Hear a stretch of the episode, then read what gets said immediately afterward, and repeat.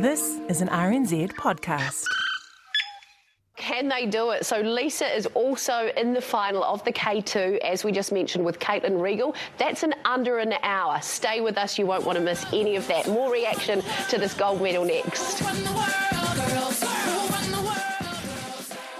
Was TVNZ's Olympic anchor Toni Street last Tuesday, just after kayaker Lisa Carrington had won her third Olympic gold medal. And that made her New Zealand's most gilded female Olympian ever. And the reason TVNZ busted out Beyonce telling us it's girls run the world to take us into the ad break.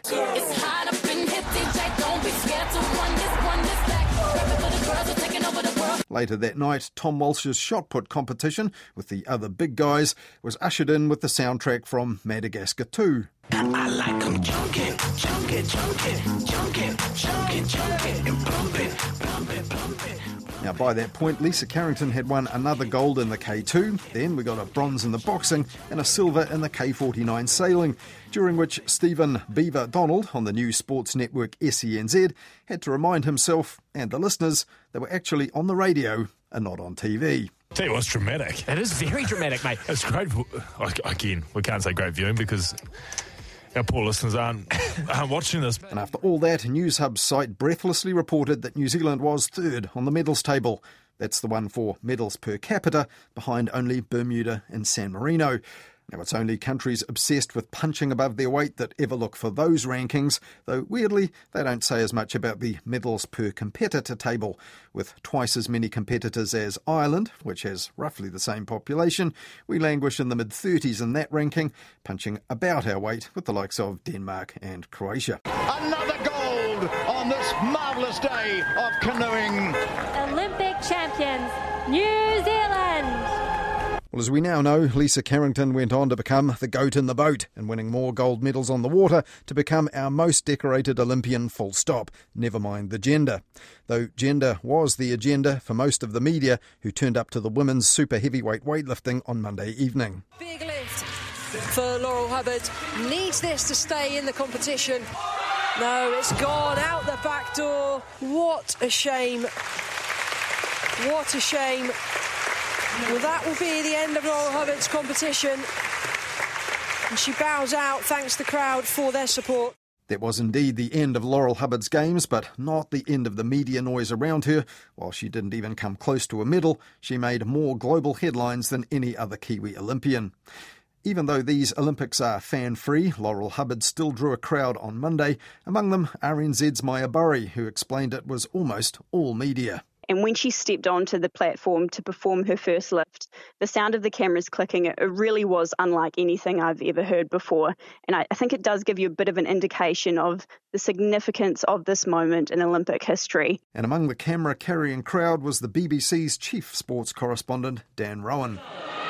It was an appearance that made Olympic history. Laurel Hubbard may not have won a medal here today, but this was still a major milestone for trans athletes. And regardless of her performance, she will remain at the very centre of one of the most divisive issues in sport one that is forcing it to confront the tension between inclusivity and fairness.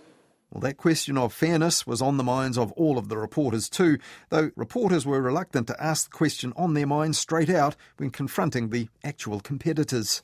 I was wondering, you know, what you felt about that and what you felt that, that it took place in, in your sport.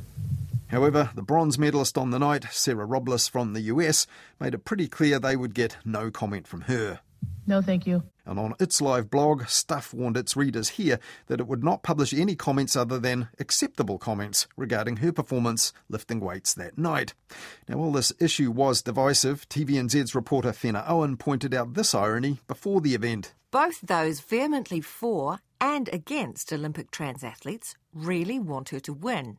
And after it, press journalist Philip Matthews made a similar point. Ironically, the people most disappointed she didn't win are those who opposed her being there. And it was the very definition of a lose lose situation for Laurel Hubbard herself.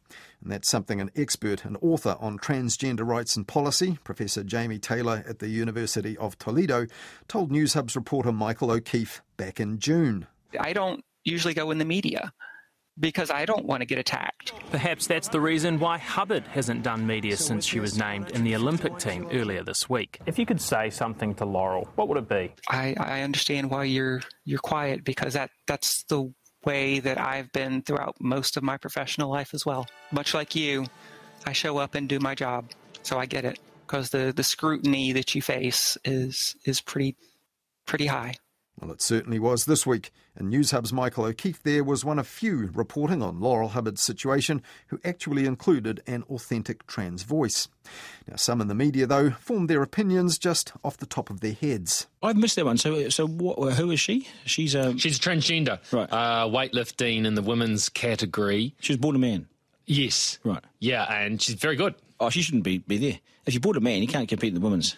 I just, I just can't see how it's That fair. is a complicated debate that I don't think in 30 seconds or less we were able to do justice. I prefer to be less, yeah. But how can you be born a man and then compete in the women's section? Newshub's Duncan Garner there with an on the spot opinion back in March 2019 on the AM show, though he hadn't changed his on air opinion after Hubbard's failure on Monday night. I've got an issue with her being in the women's action. Yeah. She was born a man, correct? Yes. Okay. So she has muscle memory and traits of man in her strength. Yeah. I don't think it's fair. And I don't think it's right.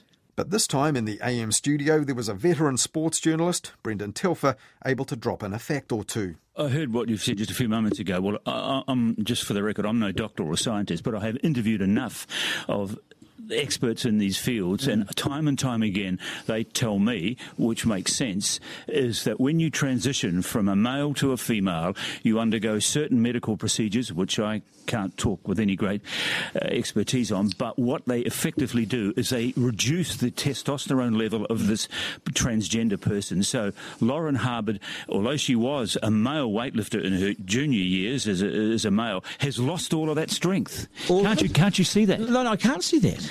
Well, she has. But that's not to say there aren't legitimate questions to explore and grey areas for sports journalists to explain, though some who tried to do that were criticised for it. New Zealand Herald sports editor at large Dylan Cleaver said this in an opinion piece last Monday before Laurel Hubbard's competition. The legitimacy of her presence at Tokyo is complex, and those who dismiss it as she's only playing by the rules laid down by the International Olympic Committee could be accused of answering the wrong question. Even the IOC's medical and science director has said the current guidelines were no longer fit for purpose and that the science has moved on. And that is true, and it's the reason why, Dylan Cleaver said, many New Zealanders, including himself, admired Laurel Hubbard, yet remained uncomfortable or unsure about her competing.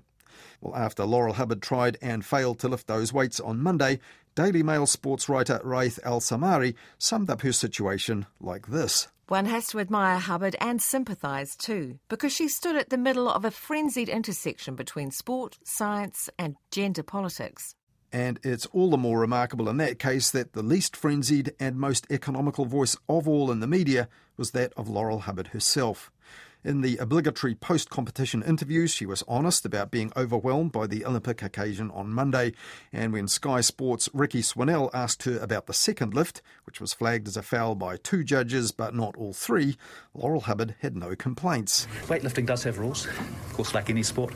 And uh, if I've broken or contravened those rules, then uh, it must have been a no lift. And then inevitably came questions about her eligibility. How are you able to, to block out the periphery, the interest in just, just be you, get out there, perform and perform well for New Zealand? Oh, that's a good question. Um, I'm not sure it's possible for any person to really block out everything that's happening in the world. Um, but uh, you just do what you can and get on with it. And in a subsequent press conference with reporters, where Laurel Hubbard was clearly uncomfortable, she showed a combination of self awareness and self deprecation that's not always evident in our sports people, or indeed just about anyone who finds themselves in public life. I think I told someone that I'm looking forward to my career as a pub quiz question or a trivial pursuit card. That might sound slightly facetious, but there is a kernel of truth in that. Um, I've never been involved in sport because I'm interested in publicity or profile. Uh, and so, uh, if it means that I now begin to descend into graceful obscurity, then um, I'm okay with that. Now, this wasn't Laurel Hubbard's first big competition on the big stage. This may be her last, but there's little chance of this trailblazer fading into obscurity, no matter how much or how little she engages with the media from now on.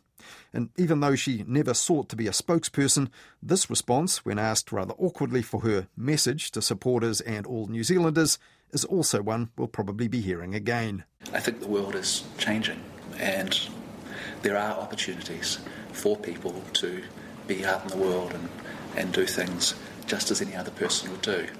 And so, if there's one thing I'd like to pass on, it's this life is difficult.